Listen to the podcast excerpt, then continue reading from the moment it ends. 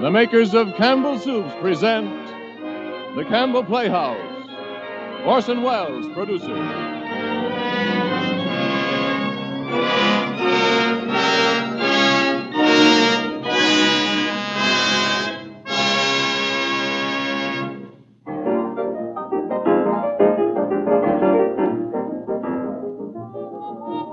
Good evening. This is Orson Welles. It's been my custom on opening these Sunday Campbell Playhouse shows of ours to talk about, in the order named, A, our offering for the evening, and B, our guest star.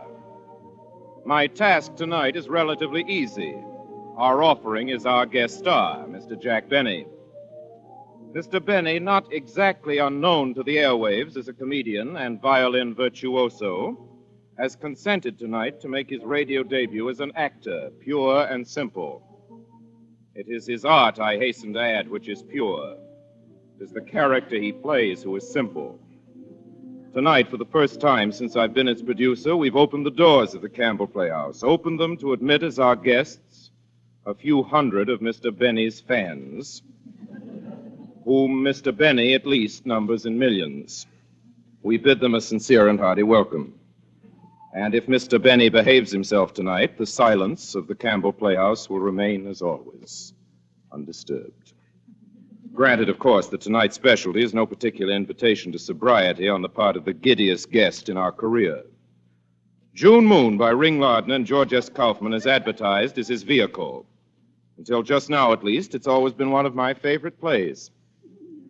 Now, for just a minute or so, while Mr. Benny gets in the mood, Ernest Chappell, who is in the mood, has something to tell us about a discovery he's made. Mr. Chappell? Thank you, Orson Welles. Perhaps it's hardly to be called a discovery.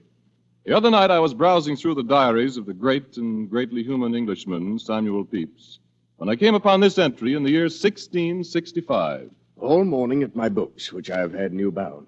Then with Sir W. Penn in his carriage to the Lord Chancellor's. We were there regally entertained, dining upon a vast dish of chickens of most excellent sweet meat. And so we have evidence, if indeed evidence were needed, that the taste for chicken was as keen in the year 1665 as it is with most of us in 1940.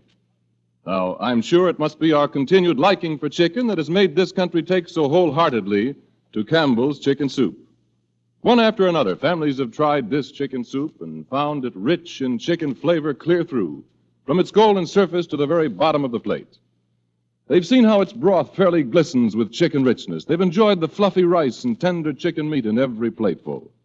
They've told others how much they enjoyed Campbell's chicken soup, and so its popularity has grown and continues to grow.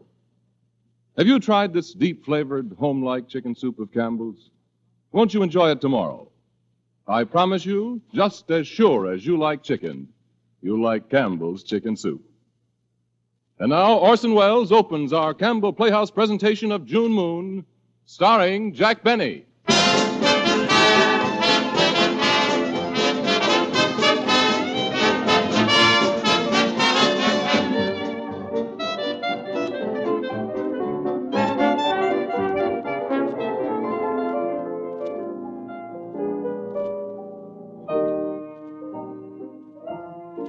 Ladies and gentlemen, tonight's story is all about the big city. To quote O. Henry, the fair but pitiless city of Manhattan. In this big city, large and sudden things happen. You round a corner and thrust the rib of your umbrella into the eye of your old friend from Kenosha, Wisconsin. You stroll out to pluck a sweet William in the park, and lo, bandits attack you.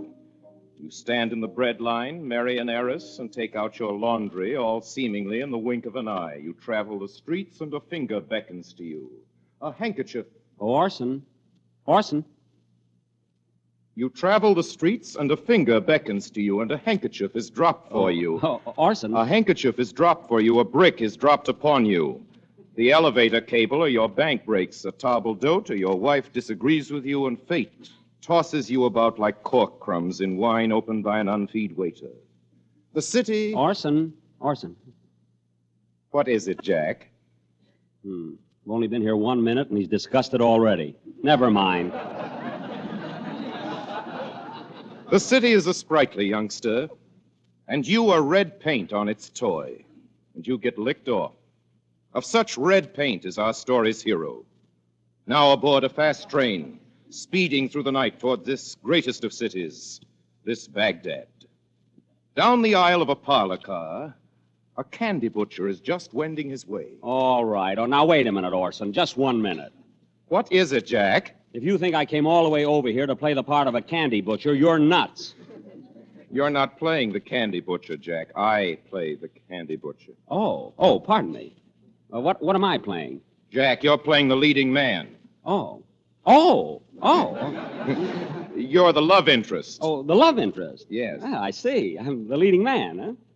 Well, well, what am I beefing about? Let's get going.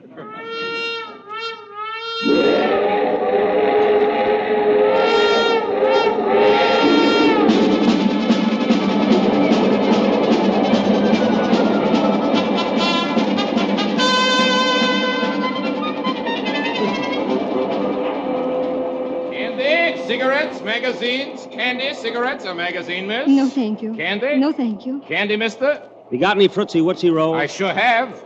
How much are they? Fifteen cents apiece. How many? Fifteen cents for Fritzy Wootsy rolls? None. Excuse me, mister. Didn't you ask me did I have a footsie wootsie roll? Yes. And then you asked me how much? I was just making conversation, that's all. Hey, now wait a minute, Orson. Look, let's stop this right here. Look, Orson. No, no, wait, wait. Look, Orson. I'm afraid this part doesn't fit me. It's not my character. I'm, I'm not a tightwad. no. Well, Jack, you're an actor. Just throw yourself into it. Oh, all right. Fine party gave me the play. I'll try. Candy, cigarettes, magazines, newspapers, miss? No, thank you. Candy, No, thank you. cigarettes, candy. Oh, miss. Hey, miss, would you care to look at part of my newspaper? Oh, thank you, but I don't think so. Thank you. Thank you. Thought you might want to read. No, thank you. Well, we're doing New York at 10-3. Yes, I know. You got out in Hudson, didn't you? Yes. I seen you. Now there's another thing, Orson. Look. Now wait a minute. Orson, look. Now Orson, wha- now one second. Wait a minute. Orson, look, I don't talk like that. I mean, I seen you. What is that I seen you? That's for Phil Harris. It's not for me. Now look here, Jack. Now look here, Jack. Yes. I can't tolerate any more interruptions. This is a legitimate program. You're playing a character. The character speaks ungrammatically. Miss Gordon, will you please continue? Gee, what a tyrant. Jack, let's start where we left off. It's your line, Jack. We're due in New York at 10:3. All right, all right. Sound effect. Uh, we're due in New York at 10-3. Yes, I know. Uh, you got on at Hudson, didn't you? Yes. I seen you. seen you. You know, I've been on ever since Schenectady. Really? Yeah, that's where I work. I mean, where I did work at the GE. GE. Yeah, General Electric. They call it the GE. That's where the plant is in Schenectady. I've got a girlfriend from Schenectady. Is that so? She's in New York now, or at least she was the last time I heard of her. Grace Crowell. Oh, I used to know a Mildred Crowell, but her name wasn't Grace. This was Grace. Yeah, this was Mildred. I guess there's a difference, all right. You know, Mildred's brother was quite a billiard player. Three cushions. Eddie, his name was. That's my name, too. well, of course, it isn't my real name. It's just my nickname. My real name is Edna. Oh. His is Edward. I often wonder what became of Grace. It's funny how we lose track of people. It's terrible, too, because if a person's got good friends, they ought to keep them. I certainly got good ones. They showed that last night at the banquet. Were you at a banquet? I was the guest of honor. How exciting. You know, it was a farewell testimonial on account of me going to New York. And then this afternoon, 10 or 11 of the boys came down to the station, and Ernie Butler, that's a friend of mine, you know, he had a hangover and bought me the seat in a parlor car. And he said it'd be a disgrace for me to ride in a day coach with this new valise. It's a lovely valise. Yeah, they gave it to me at the banquet. It's got my initials FDC, Frederick D. Stevens. What's the D for? Deductible. I was born March 15. 5:10 a.m. I like a man to have a middle name. Girls don't usually have them. I'm just plain Edna. I wouldn't say plain. Oh, oh, you know how to make pretty speeches. I bet you're used to them. You know, talking about speeches, You ought to heard the speech Carl Williams made when he gave me this valise. At the banquet, I mean. I guess I blushed all right, all right. I bet they were sorry to see you go. You look like the kind of a man men would like, and girls, too. I don't go around much with girls. I don't go much with men either. Neither do I.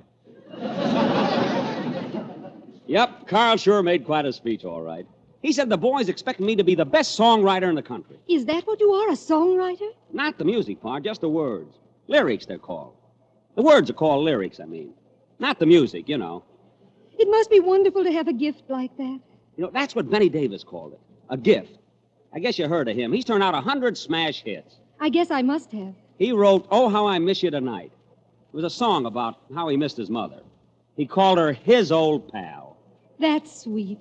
Well, we happened to be playing in Schenectady in Vaudeville. He had it, I mean, and I happened to meet him, and I happened to show him some of my lyrics. And he said, A man like me with a songwriting gift like me was a sucker not to go to New York. And he gives me a letter of introduction to Paul Sears, the composer. He wrote Paprika. You remember Paprika? Paprika, paprika, the spice of my life. Paprika, paprika, the spice of my life. You remember? I think so. Now, believe me, when you write a song like Paprika, Paprika, you don't ever have to worry again. You know, he's one of the most successful composers, he is, Paul Sears. I bet you he and me will turn out some hits together. Are you going to be partners with him? If he wants me to, and I guess he will when I show him Benny Davis's letter. That's the hard part, getting acquainted. I'd have broke away a long while ago, only from a sister. But she got married a week ago Saturday. She's always done everything for me. I mean, cooked my meals and sold things for me. and Oh, I everything. love to sew. It's too bad you're not my brother. I mean, oh, Mr. Stevens, I, I don't want you to misjudge me. Ah, you don't need to be scared of me, girlie. I treat all women like they were my sister. Till I find out different. I'll bet you're a wonderful songwriter. No wonder your friends gave you that big dinner. Yes, sir. It sure was some banquet, all right.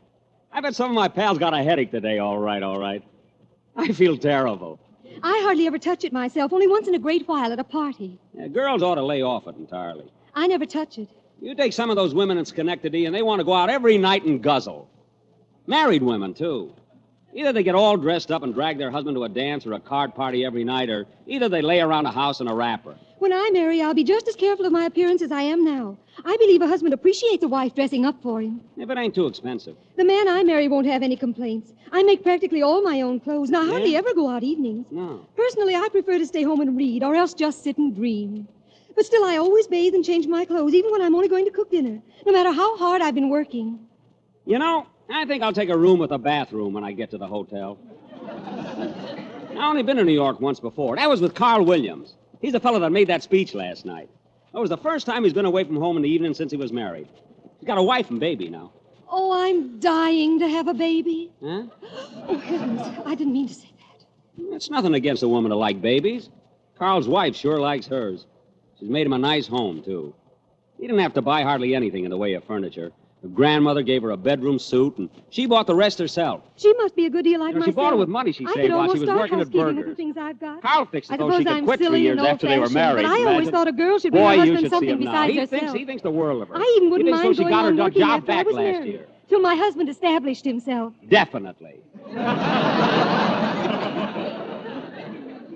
Girl I marry won't never have to work. I don't believe the Almighty ever meant for a woman to endure a life of druggery. Oh, Mr. Stevens, if only all men felt the same way. My, hasn't it got dark? Naturally. It's 926. It's been a shorter trip than usual for some reason. Gee, there's a moon out. I love the moon. Yeah. June moon. What? I just said June moon. It isn't June, it's October. I know, but June and moon go together. They rhyme. I'm always thinking of words that rhyme, even when I ain't working. That'd be a catchy name, June Moon, for a song, I mean. Sure, and you could get other words to rhyme with it, like spoon and croon and soon And marry soon or something. and macaroon. I wish I had some. I'm hungry. You know, I thought when I got to New York, I'd go and get something to eat someplace. Only I wouldn't know where to go. Oh, I can tell you a place where I go once in a while.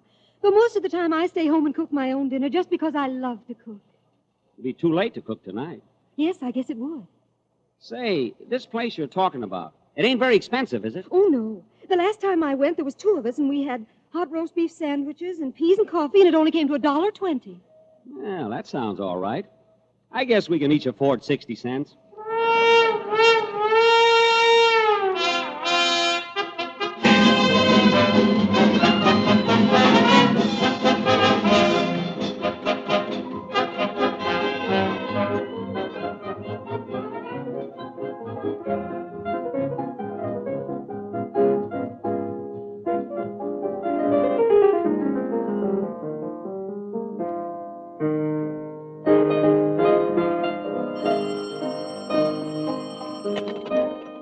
Yeah? Uh, that's for me. Uh, hello, this is Paul Sears. Who? Fred Stevens. Oh, hello, Mr. Stevens. Welcome to our city. Where are you now? Well, you better hop in a taxi. It's quite a ways yet. That's it, Mr. Stevens. That's Mr. Stevens. That's the lyric writer I was telling you about, Lucille. He's from Schenectady. Thank heavens he can't get that in a lyric. I've been thinking maybe he and I could do something together if I could get rid of Houseman. If Houseman gave me a new idea, I'd drop dead. But this fella's got a fresh slant. Houseman would drop even deader if you gave him a new tune. I gave him Paprika, didn't I? That's so long ago, I don't see how you remember it. Well, Hart made enough money out of it. Everybody makes money but you. This Stevens is a nice kid. Hope Hart likes him.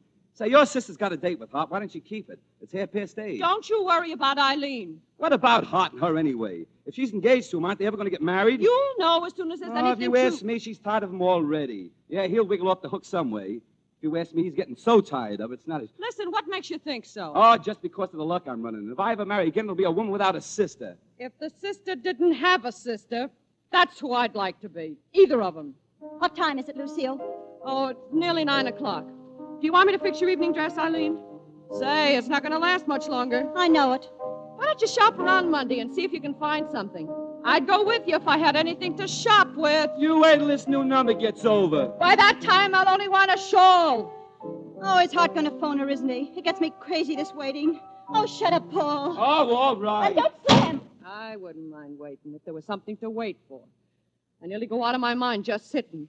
You hear women brag about the nice, cozy evenings they spend at home with their husband. They're not married to a piano tuner with ten thumbs. Hart said he'd call me the minute he got in. Maybe the train was late. He was in Philadelphia, you know. I know, but they got phones there now, too. Wish there was something I could do tonight. Why don't you go to a picture? They charge admission. You're a fool to keep it up. You ought to break away while you still got a chance. That's easy to say. I haven't got any grounds. You wouldn't need grounds.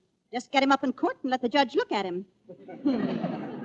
And if I did leave him, do you know what'd happen? He'd write ten smash hits in a week. That's my luck. Who's that? Oh, Maxie, I guess. Or maybe that lyric writer. Who? You know, that's coming to see Paul from Albany or someplace. Oh, hello, everybody. oh, hello, Maxie. Hello, Lucille. Hello, Maxie. Hi, kids. Well, everybody's staying at home on a Saturday night. All nights are alike up here. Look, I want the girls to hear that Montana number, Maxie. You know, the way it really sounds when it's played. Okay. Hey, hey, he's going to play Montana number. that's all right. I'll close the door. Go ahead, Maxie. She don't know anything. You know, I might have been a songwriter myself, but I got stuck on my own stuff. I wrote tunes nobody ever heard of before. Yeah, they wouldn't stand for it. You know, that was a great idea of Hausman's writing a lyric about Montana. He's using up his ideas too fast. Montana Moon. He puts a state and the moon all in one song. Are you going to play it? Yeah. Montana moonlight, as bright as moonlight. Oh, may it soon light my way to you. I know you're lonely, my one and only, for I am lonely. That's lonely too. Solid, Maxie. Boy, ain't it great the way Maxie plays it. I don't think Berlin will kill himself. You know, Paul, I wouldn't count on this number too much if I was you. They were talking about it when I left the office. Hart and Goebel. Who and was his- talking? Huh? oh, hello, Eileen. I said Hart and Goebel were talking about Paul's new number. You mean they were talking about it today? Yeah. What time? I don't know. Five o'clock. Goebel and Hart both? Yeah, why? Oh. What's the matter with Eileen? Oh, that don't matter. What did they say about the song? Right now, they don't want it. If I don't deliver pretty soon, Maxie, they'll let me out. I guess this is Stevens. Who? Stevens, that lyric writer. Hey, maybe he's just what you need. Hello, Stevens. Glad to see you. Hello, Mr. Sears. Uh, put your hat and coat in the chair. Uh, this is Maxie. Mr. Schwartz, shake hands with Mr. Stevens. Glad to meet you, Mr. Schwartz. Hello, Stevens. Uh, and this is my wife. Dear, this is Mr. Stevens. Are you, Mr. Stevens? I'm all right. Paul tells me you're a songwriter yourself. Just the words. Well, that's all Paul needs that and the music. Well, I just write the words. You know, I've always admired Mr. Sears ever since he wrote Paprika. You've got a good memory. Well, sir, I'm anxious to get started all right, all right. Since I got a town, all I've done so far is spend money. Spend money. Say, you are a stranger. Sit down. Thanks. Guess I'm a little late. I got off the subway station. There was an old woman there selling papers. So I stopped and talked to her because, well, I knew she must be somebody's mother. A fresh slant. I was right, too, because she told me she has six sons. I feel sorry for old women that has to earn their own living. What do the boys do? Rent her the stand? No, most of them are in a hospital, and two of them had their foot cut off. She told me all about it, so I gave her a nickel. You want to be careful in a place like New York. Oh, boy, it's a great city, all right, all right. You know, today I took a ferry boat over to Staten's Island and back. It's an island. You have to take a ferry boat. But I suppose you've been there. I go there a lot, just for the trip. Oh. I seen the Goddess of Liberty, too. I mean, the statue. It costs $1 million, weighs 225 tons. She ought to cut out sweets. Hey, hey, Mrs. Sears, have you been through the Holland Tunnel? No, I haven't. Have you been through the Holland Tunnel, Mrs. Sears? No. Have you been through the Holland Tunnel, Mr. Schwartz? I've been waiting for somebody to go with. I'll go with you. Fine. See, I want to go every place, so to get ideas for songs. I was telling Mr. Sears about one idea. I haven't got it written yet. It- It's a song about the traffic lights. Green for come ahead and red for stop. Maybe a comical song with a girl giving signals to her sweetheart with different colored lights in the window. A green light when it's all right for him to call. And a red one when her husband's home. No, this girl isn't married. I was thinking of another idea on the way up here. Maybe a song about how New York is all just one big symphony. You know, the noise of the subways and the taxis and the, and the streetcars and the trucks and the newsboys. Nothing but noise. That's what New York is, the lyric would say. That's all we need. A song with noise and the words, too. Gee, And then there's the Hall of Fame up to Washington Heights. Gee, they got everybody up there. Washington, Lincoln, Longfellow. They got two dozen of them. What do you call them, busts? That's the place for you, Paul, dear. No. Man's got to be dead for 25 years. Well, that fits in. Well, I gotta be going along. Wait, wait. I want Stevens to show you one of those lyrics. I gotta be downtown at Oh, 10. come on. This won't take a minute. Come on. Go ahead, Stevens. Oh, I got lots of ideas, lots of them. But I told this one to a certain party, and she, I mean, this party seemed to think it was pretty good. Let's hear it. It's just the title What's the title? June Moon. That's the title. June Moon. See, the verse will be about a fella that meets a girl in June when there's a moon shining. And then something happened so that she went away. Or maybe he went away. Or maybe they both go away. I don't know. And then whenever he looks up at the moon after that, he, he thinks of her. Then in the second verse, she'll be doing the same thing for him. That's fair enough. I don't know. Another moon June, song. Moon, June, I got it.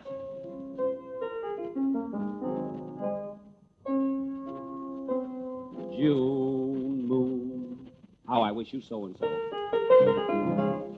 How I miss my so and so. Spoon. For heaven's sake, this would have taken Cole Porter months.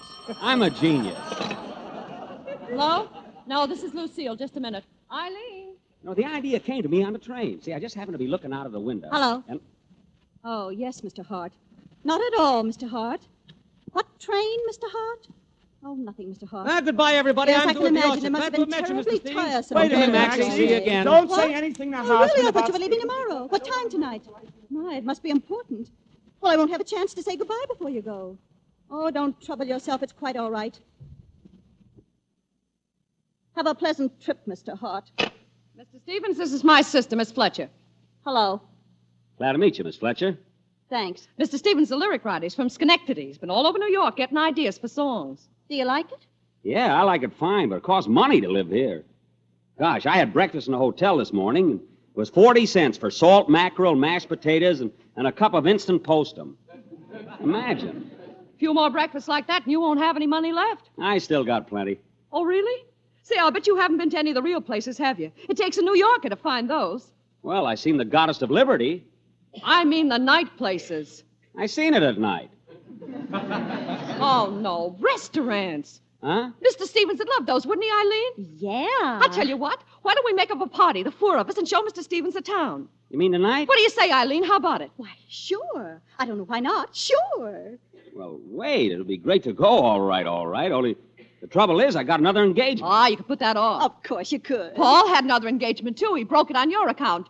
Didn't you, dear? What? We thought it'd be fun for the four of us to go out someplace, but Mr. Stevens doesn't want to. Well, it ain't that I don't want to. You know, miss. you really ought to. Paul was just saying that what you needed was to go places where they do the latest numbers and hear what kind of songs are getting over.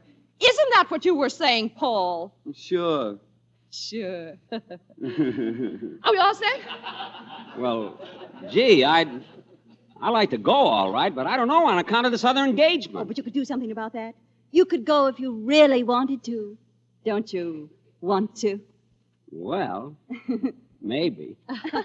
maybe I can get out of the party I was going with. but this engagement.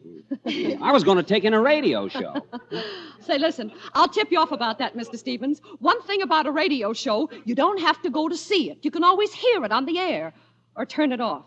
Well, you know, in Schenectady, I listen to the radio all the time. And there's one guy I never miss.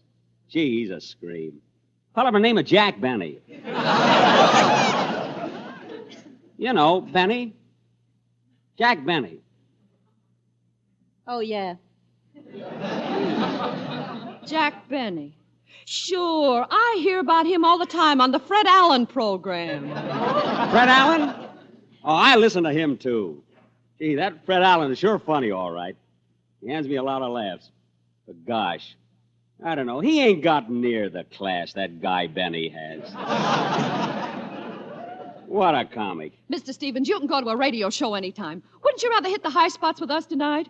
Well, I ain't dressed to go out. I mean, to some swell place. We'll go where we don't have to dress. How about the orchard? Wouldn't Maxie be surprised to see the four of us stroll in? Lucille and I'll go right in and get our things on. But wait a minute. It's just that I didn't happen to bring enough money with Oh, me. that's all right, Paul. Mr. Stevens can be the treasurer tonight, and you can fix it up with him later. Come on, let's hurry. Say, Paul, she's a good looker, ain't she? Who, Eileen? Yeah. Does she live here with you all the time? I'd say she does. Say, can I use your phone a minute? Sure, do you want the book? No, I know the number. Look, uh, they was talking about the orchard. That ain't one of them expensive places, is it? Nah, just about average. Average is too expensive. Hello? Does Miss Edna Baker live there? Yeah. No kidding, Paul. What do you think it'd cost for the four of us? More than six dollars? You got more than that with you, haven't you? Well, no, don't call her to the phone. Just give her this message. Tell her Mr. Frederick D. Stevens, the songwriter, called and won't be able to make it tonight. He's all tied up. More than six dollars for four people. Where are they going to take me?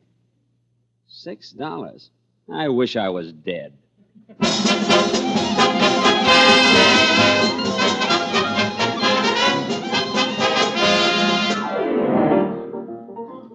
You are listening to the Campbell Playhouse presentation of June Moon, produced by Orson Welles and starring Jack Benny. This is the Columbia Broadcasting System.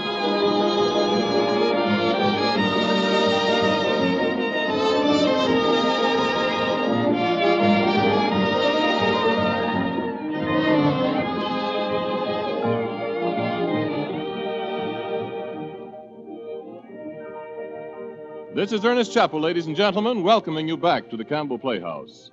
In a moment, we shall resume our presentation of June Moon. You know, I think everybody will agree that this is the day of the expert, of the specialist in every field. Now, Campbells have spent 41 years in the highly specialized field of soup making. Throughout all these years, every day has been soup making day at Campbell's, every day a day devoted to marketing for the finest ingredients to improving recipes and to acquiring skill in soup cookery. And I think after all these years, it may be truly said that Campbell's know how to make soup. Certainly, this is conceded by good home cooks everywhere. The moment they first taste Campbell's soups and discover their fine flavor and wholesomeness, they often say something like this Yes, these soups are really homelike.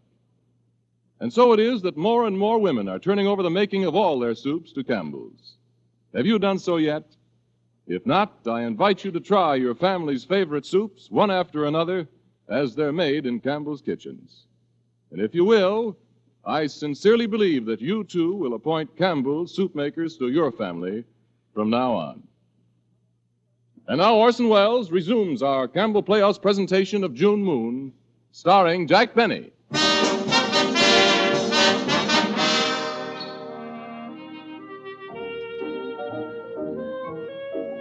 Ladies and gentlemen, the city. In the big city, there are those who go their ways making money without turning to the right or. Hey, Orson. Orson. What is it, Jack? How am I doing, Orson? I mean, in this part I'm playing, is my characterization vivid and sincere enough? Jack, what's the difference? What's the difference? He's lucky I'm not temperamental. I'd stomp right out of this studio. Hello, Maxie, and Mr. Hart come in yet? Not yet, Jack. Oh, Jack, I have to set the scene. oh, oh, pardon me. The scene, ladies and gentlemen. In the big city, there are those who go their ways without turning to the right or left. That guy burns me up. But there is a tribe wonderfully composed, like the Martian, solely of eyes and the means of locomotion. Thinks he has such a beautiful speaking voice. Of such as these are the slaves of a great music publisher. Lifeless but undead, they woo the muse in the offices of Goebbels and Hart just off Broadway. Here in a dozen little cubicles at a dozen hopeful but patient pianos are He's showing manufactured off. those hymns of love, those ragtime rigadoons. Rigadoons. That great melody to which a nation dances year after year. Usually the same melody. Hello, Maxie. Hey, Mr. Hart come in yet? Not yet. Gosh, we used to meet him at four. Here it is at 422. Well, this is his first day back in town. I guess he's got a lot to do. Paul's coming right away. We want to play the song once before Mr. Hart hears it. Gosh, I wish I'd have known Mr. Hart was going to be late. I could have slept some more. I had to get up at 12. It must be tough after working for the General Electric, where a man's hours is practically his own. No, I had to be on a job at 8 there every morning. Say, Maxie, Hmm. how much money do you think a fellow ought to be making before he could get married? In New York, I mean. Depends on the girl. You know, Maxie, I'm getting a new suit. Miss Fletcher took me. Is that so? It's blue serge with hair-bone stripes. He took my measures all over like I was a fighter. I'm 38 inches around my chest and 33 around my stomach, and I forget my thigh. Anyway, he's got it all wrote down. I must get a copy. You know? You know, Maxie, if they like June Moon, I'm going to get an evening dinner coat with a tuxedo. I've been wearing an old suit of Paul's, but it's too big. Miss Fletcher says it would hold two like me. There couldn't be two. She was just joking. Oh, oh, I see. Gee, I wonder what my friends in Schenectady would say if they could see me now. I hate to think. I didn't know nothing when I lived there. Even the first few weeks I was in New York, I was kind of a sap, awful knave. I went sightseeing to places like the aquarium, Grant's Tomb, and the Central Park Animal Zoo. Can you imagine? Gee, a little friend of mine, she took me around, and I thought I was seeing New York. She didn't know no better either. What's become of her? Did she go home? No, she lives here. She works for a dentist. I must call her up sometime and see how she's getting along. Only I guess maybe I'll wait now till I need a filling or something. She could probably get me a price. Hello, Fred. Uh, Hart here yet? Oh, hello, Paul. No, he ain't showed up yet. We just got time to run through the song before he gets here. Are you ready, Maxie? Oh, sure. Drop it a tone, will you, Maxie? Okay. It's too high for me. I can't. How's that? That's better. Put a lot of schmaltz in this, will you? June moon shining above. Will my true love come soon? Maxie, get- put feeling into it. June a moon. I am so blue. I know that you Long for her to up 40, Maxie, 40. A pianissimo again. Sweet night bird, winging aloft, singing a song, love tune. Now Fort, Fort, Maxie, Fort. Tell her to come to me here, to me and her dear June Moo hoo hoo hoo. Solid, Fred. Solid, solid. Oh, that was wonderful. Huh? You got an audience. Edna. Hello. Well, I, I wasn't expecting to see you. This is Miss Baker, everybody. This little girl I was telling you about. The one that works for the dentist. How do you do, Miss Baker? Hello. I hated to come down to your office, Fred. I'm afraid you're busy. We was just polishing up my new number, June Moon. Did you like the melody? Oh, I loved it. And I love Fred's words. I think everybody will. Oh, but I don't want to interrupt. Maybe I'd better No, be no, no, going. no, no, no. We'll go. You stay right here. But look, if Mr. Hart comes Paul in... and I will be in my room. Goodbye, Miss Baker. Goodbye, everybody. Hello, Fred. Hello. There's nobody here, Fred. Huh? Nobody's looking. Well, of course nobody's looking. If nobody's here, that means nobody's looking. Naturally. My goodness. Fred, what's been the matter? Nothing's the matter, Edna. i just been busy, that's all. I was going to call you as soon as I wasn't busy. I thought maybe you were sick or something. I tried to call you up two mornings, I mean at your hotel, and they said you couldn't be waked up before one o'clock, I think it was. That's only because I've been up late the night before working. We got the song all finished, ain't we? Oh, it's beautiful. I had no idea it would turn out so beautiful. It's beautiful. You said it. And when it's published, I'll make them put your name on the cover. Dictated to Miss Edna Baker. How's that? Oh, Fred, I'd love that. But I'd love something else better. What's that? Fred, it's been two Sundays since we went anywhere together. Remember the day we took our lunch and went over to the Palisades all day? And then we were going again the next Sunday, only we didn't.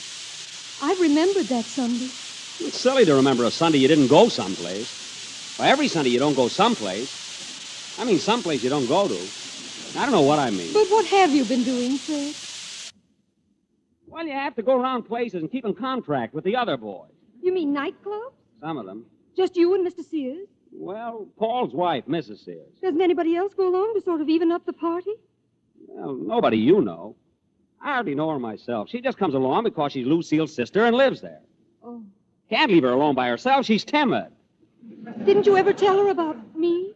Well, you see, we just. It's only business. There, there's nothing like that come up. She isn't nosy. A girl like she's probably got lots of beautiful clothes. She probably makes little me look like nothing. No, that part don't matter. Wouldn't make no difference to me if she had all the clothes in the world. Or if she was bare, either.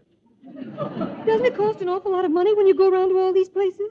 Costs a lot of money. Fred, are you going to be busy tonight? Fred, after they hear the song? Sure, I gotta work with Paul. Well, then before that, after Mr. Hart hears it. Oh, Fred, couldn't I stay and hear it too, Fred? Oh, no, Eddie. When Mr. Hart hearing a new number, he can't have nobody around. He's gotta concentrate on what he's doing. Oh. I'll tell you what. You wait in the reception room or somewheres, and the minute he hears the song, I'll come and tell you what he says. Oh, Fred, that's grand. And then can we go somewhere for a little while, have a soda or something? I guess so. There's a place around the corner you can get nickel sodas. You can hardly tell them from the dime ones. Oh, Fred, I'm Of course, so you only glad. get one straw. You do It's just care a a little matter of bit. price. I mean, you do That's care all. whether you see me. Of course I do. Sure, certainly. Oh, pardon me. Oh, Mr. Hart, Mr. Hart, What? we've been waiting for you. We're all ready. Ready with what? That new number, we'll go through it if you'll wait a minute. What number? June Moon, the number I wrote with Paul Sears.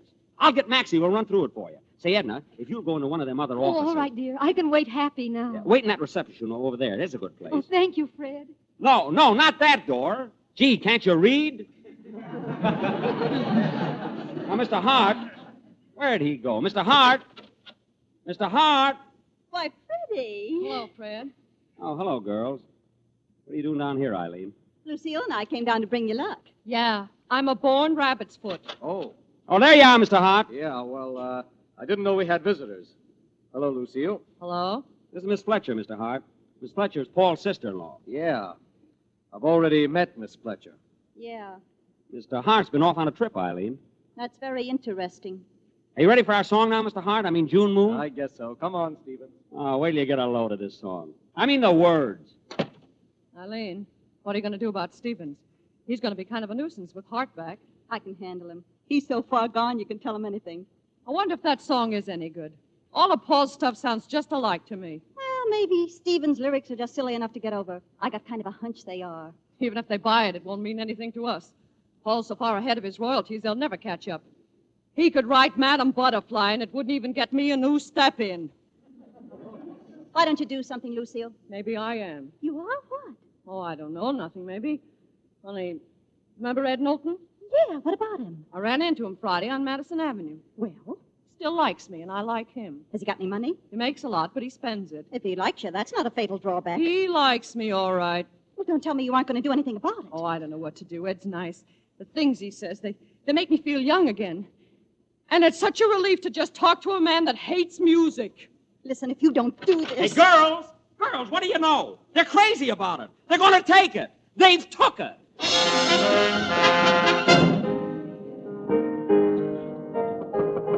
Come in. Mr. Schwartz, do you know if Mr. Hart heard Mr. Stevens' song yet? I mean, June Moon. Yes, Miss Baker, he did. Was it all right? Did he like it? He took it. Where is he? Still in there? Not anymore. They've all gone. They. Yes, Mr. Sears and his wife and his sister and Fred. They went out just a couple of minutes ago. Oh. Oh, thank you very much.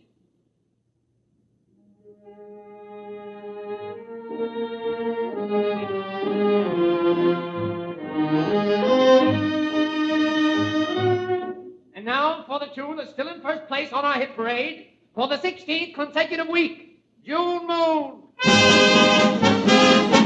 Oh, June Moon.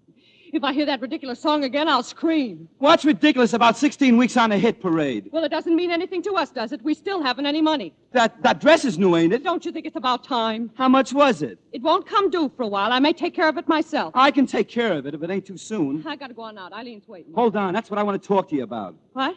About her and Fred.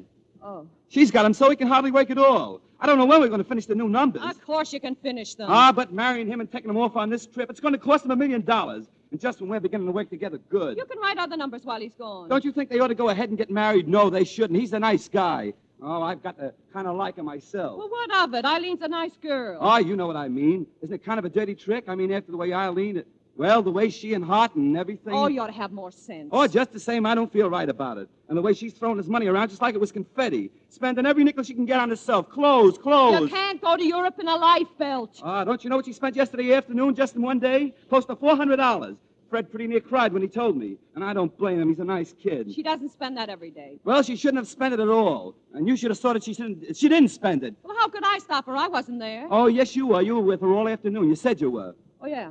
Oh, I thought you meant the day before. It was Sunday the day before. Yeah, I just got mixed up, that's all. Anyhow, something ought to be done about it. She's got him in debt enough.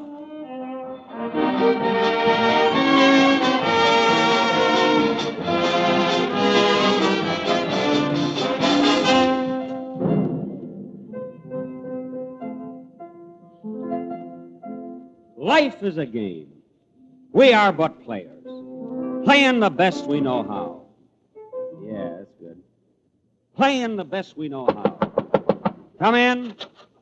Sometimes we shoot a seven, sometimes eleven, but oft times it's boxcars for us. Oh, Fred, Off time, what do you want? Can't you see I'm composing? did you ask Hart about that at dance? He's advanced me so many advances already in advance. Gee. But sweetheart, you promised. All right, all right. But I gotta find Paul now. He's waiting for me. Oh, don't go to work yet. You never have any time for me. You don't realize I want to be loved once in a while. Loved once in a while.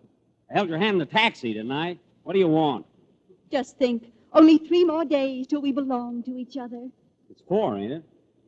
Four till we sail, only three till we get married. And don't forget, you're to ask Hart for a thousand dollars advance. I've borrowed thirty-five hundred dollars on June Moon already.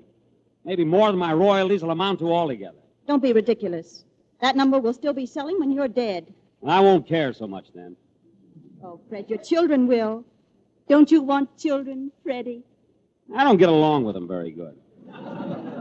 You would with your own. No, I figure I'd get along better with other people. Because they go home once in a while. We needn't think of that now. Let's just think of you and me, all alone on that big boat. We won't be alone. The fellow said it'd be pretty near full. But we don't have to see anybody. A bride and groom don't generally go around much. They're supposed to be so awfully in love. Oh, the dining room won't be crowded. They'll serve us in our cabin It'd be kind of cramped. Maybe I could go in the dining room and order your meal sent up. and leave me all alone. I'd be scared to death. Look, it's just as dangerous in the dining room as the bedroom. If the ship sinks pretty near all the rooms will be underwater. Let's not think about such things. Just think of the pleasant side London, Paris. Oh, I'm glad we're going to Paris first so I can get some clothes. Clothes? What have you been buying? Well, they're all right for the ship, dear, but not the Rivera. Don't you want to be proud of me? Don't you want to be proud of the way I look? If you're going to stay in your cabin all the time, you won't eat nothing but a Mother Hubbard. Well, all ready for the big trip? Hello, Maxie. The boat sails Saturday. I don't know what you want to go to Europe for. Why not? Well, because he's never been there before. A songwriter never goes anywhere for the first time. They're always going back to places. Back to Indiana, back to Baltimore. you know.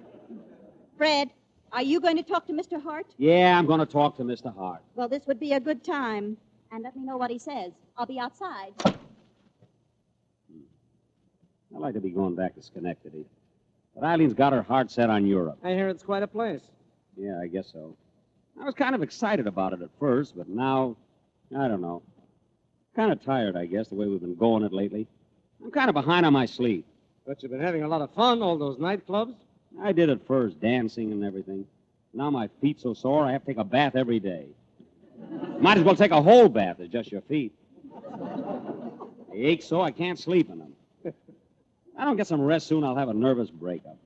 And everything costs so much. Eileen wants to take a taxi if she's going in the other room. You sure picked out a thrifty little girl. I kind of get thinking sometime, maybe a man like I that's just breaking in, maybe he shouldn't get married so soon. Especially a woman that's got to have so many clothes. Sometimes I think it'd be better if I hadn't got engaged.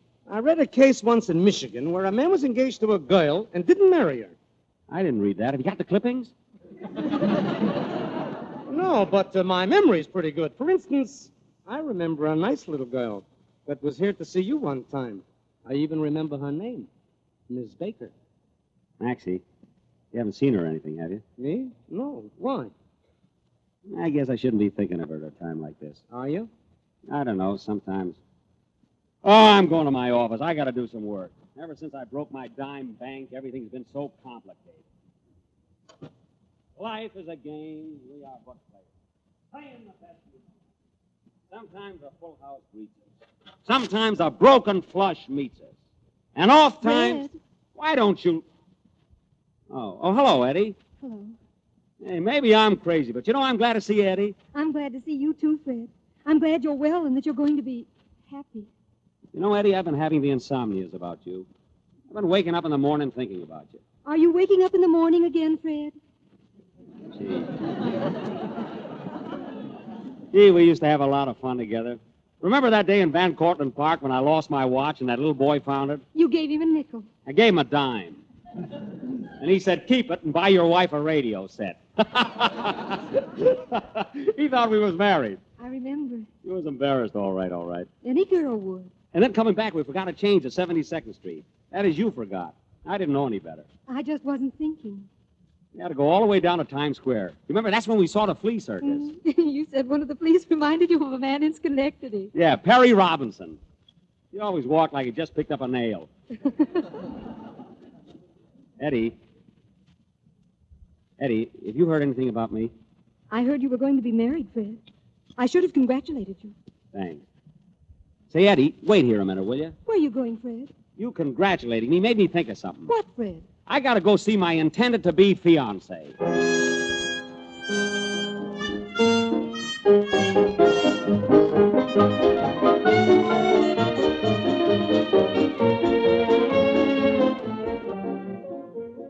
Eileen, Yes, Freddie. I gotta tell you something. Uh, what is it, Freddie? I don't want to get married. I mean, you and I, and don't call me Freddie. That's all. Do you know what you're saying? I shouldn't have never got engaged. I didn't realize. Well, this is a fine time to tell me. Why didn't you wait till we got to the altar? Why, wait, I know it now. I see. And you think all you have to do is tell me, and that settles it. Well, it doesn't work quite that way. I'll sue that girl for alienation. You can't. She was born right here in New York State. So there. Well, what would you think of a man that made a girl love him when she was already engaged and then threw her over? Do you think that would be honorable? A man like that is a rat. I was talking to you. You didn't tell me. Well, I'm telling you now, Fred Stevens. I'm the girl you're engaged to, and I'm the girl you're going to marry. Now look, Eileen. Hello, Fred. Uh, am I interrupting? No, I was just going. See you later, Freddie. What's the matter? Been fighting? Ain't anything the matter. Well, I just thought maybe we might uh, get together on some of those songs this afternoon. I can't. I gotta go to the French passport place. I thought you went there yesterday. It would have been cheaper. Told you I went with Eileen while she was shopping. You must have had a swell time running around with two women all yesterday afternoon. What two women? Her and Lucille. Lucille wasn't along, just I and Eileen. Yesterday? Yeah, we were together from 1 till 5.30. Why? Didn't Lucille ever meet you during the afternoon? No, why? Paul, Eileen and I are going out to lunch. Want to come along? Lucille, I want to talk to you. What about? Where were you yesterday afternoon? I was out. I said, where were you? Do I have to report all my movements? You do, and I catch a line. Where were you? I had an engagement. It was with an old friend of mine, and I thought you mightn't want me to do it, and so I told you I was with Eileen. Holy mackerel. I know it was silly of me, Paul. I was going to tell you later, wasn't I, Eileen? Yes, she was going to tell you tonight. She told me so. Where did you go yesterday afternoon with this fella? Fella? Gee. We went to a matinee. On a Monday? We went to the Roxy. Who was there? On the stage show? I don't see what difference that makes. You dirty lying double crosser! Hey, my goodness. That's not true. You keep still, Eileen. Listen, Paul, did you think I was going to wait around forever for you to give me the things I wanted? Holy smokes, Lucille. You mean to say that when you were married to Paul, you went out with a fella? Eileen, you must have known she was doing it. known she was doing it. She put her up to it. That's not true. No, well, listen to this. I'll tell you something that is true. Don't you believe him, Fred? I will if I want to. Eileen told you she was engaged to be married. Well, she wasn't. She was Hart's girl, and he kicked her out, and that's the only reason she took up with you. Why, why, that's the badger game. Eileen, you're nothing but a badger. that's what you are. Come on, Lucia, let's get out of here. I'm sick of looking at these Tin Pan Alley hacks. I'm coming, Eileen. Goodbye. And you're a badger sister.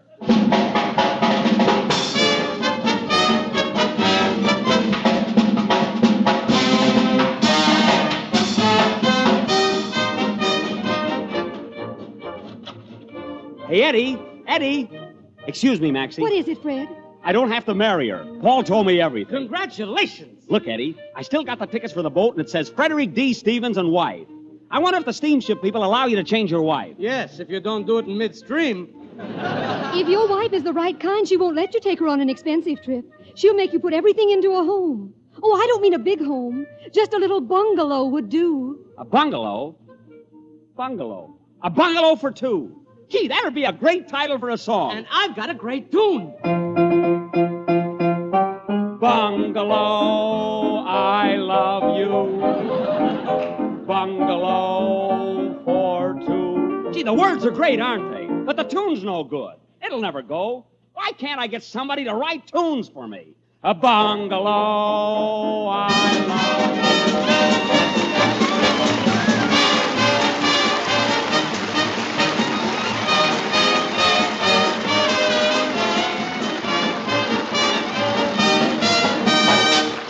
You have been listening to the Campbell Playhouse presentation of June Moon, produced by Orson Welles and starring Jack Benny. Mr. Wells and our guest star will be back with us in just a moment. Meanwhile, I'd like to leave just this thought with the mothers listening. When your children come home at noon for lunch, why not give them bowls of Campbell's chicken soup now and then? Children love chicken, and they'll enjoy the flavor of chicken in every gleaming drop of this good chicken soup, along with fluffy rice and tender chicken meat. Now, perhaps your children take their lunch to school.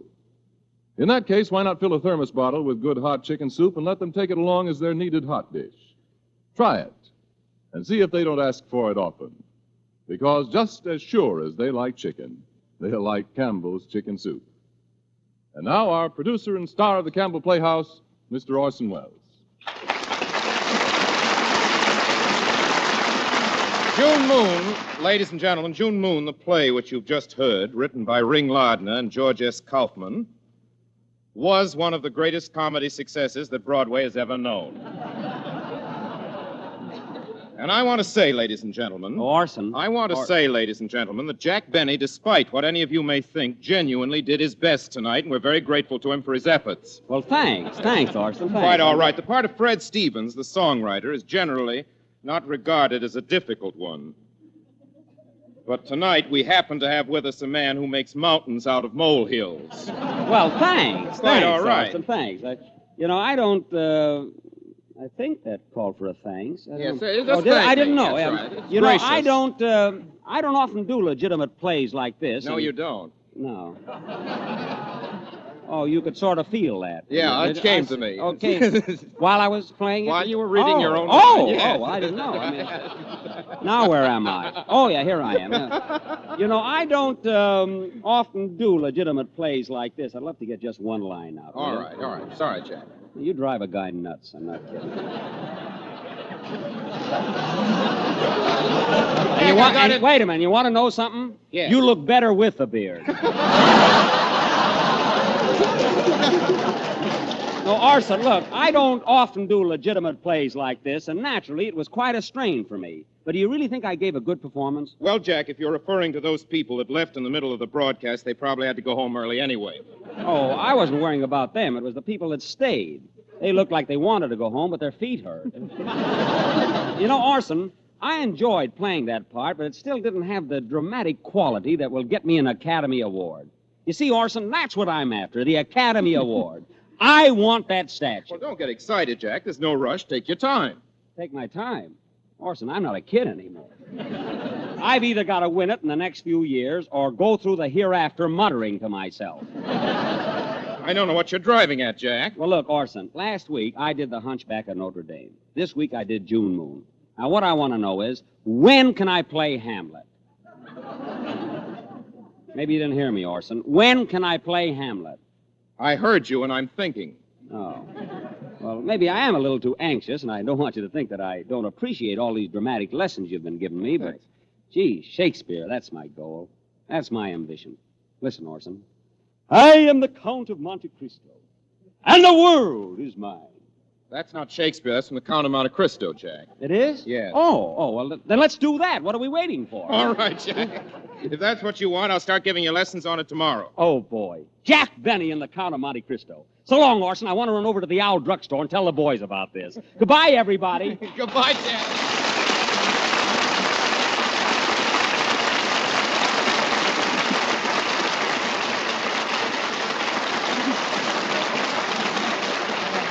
Ladies and gentlemen, ladies and gentlemen, the character of Frederick Stevens was sustained tonight by Jack Benny.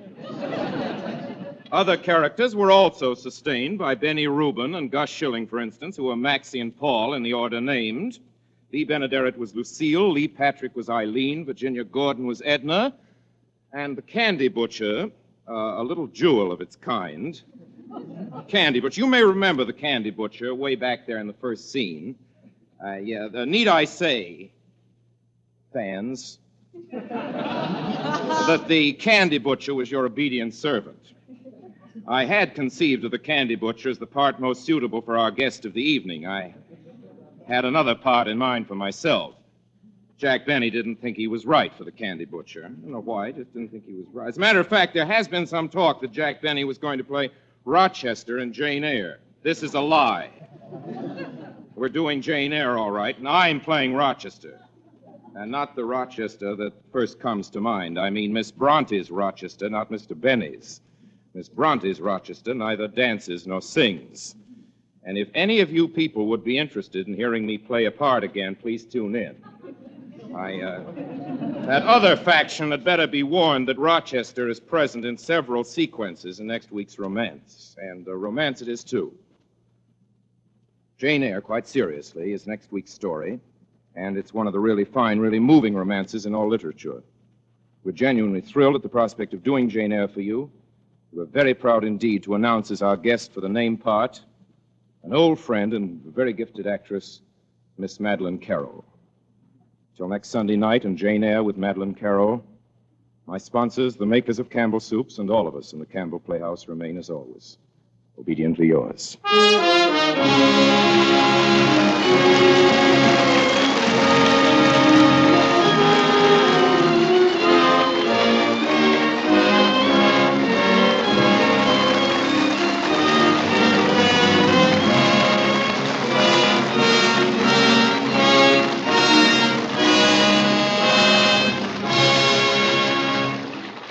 The makers of Campbell Soups join Orson Welles in inviting you to be with us in the Campbell Playhouse again next Sunday evening when we present Jane Eyre with Madeline Carroll as our guest. In the meantime, if you've enjoyed tonight's Playhouse presentation, won't you tell your grocer so tomorrow when you order Campbell's chicken soup? This is Ernest Chappell saying thank you and good night. This is the Columbia Broadcasting System.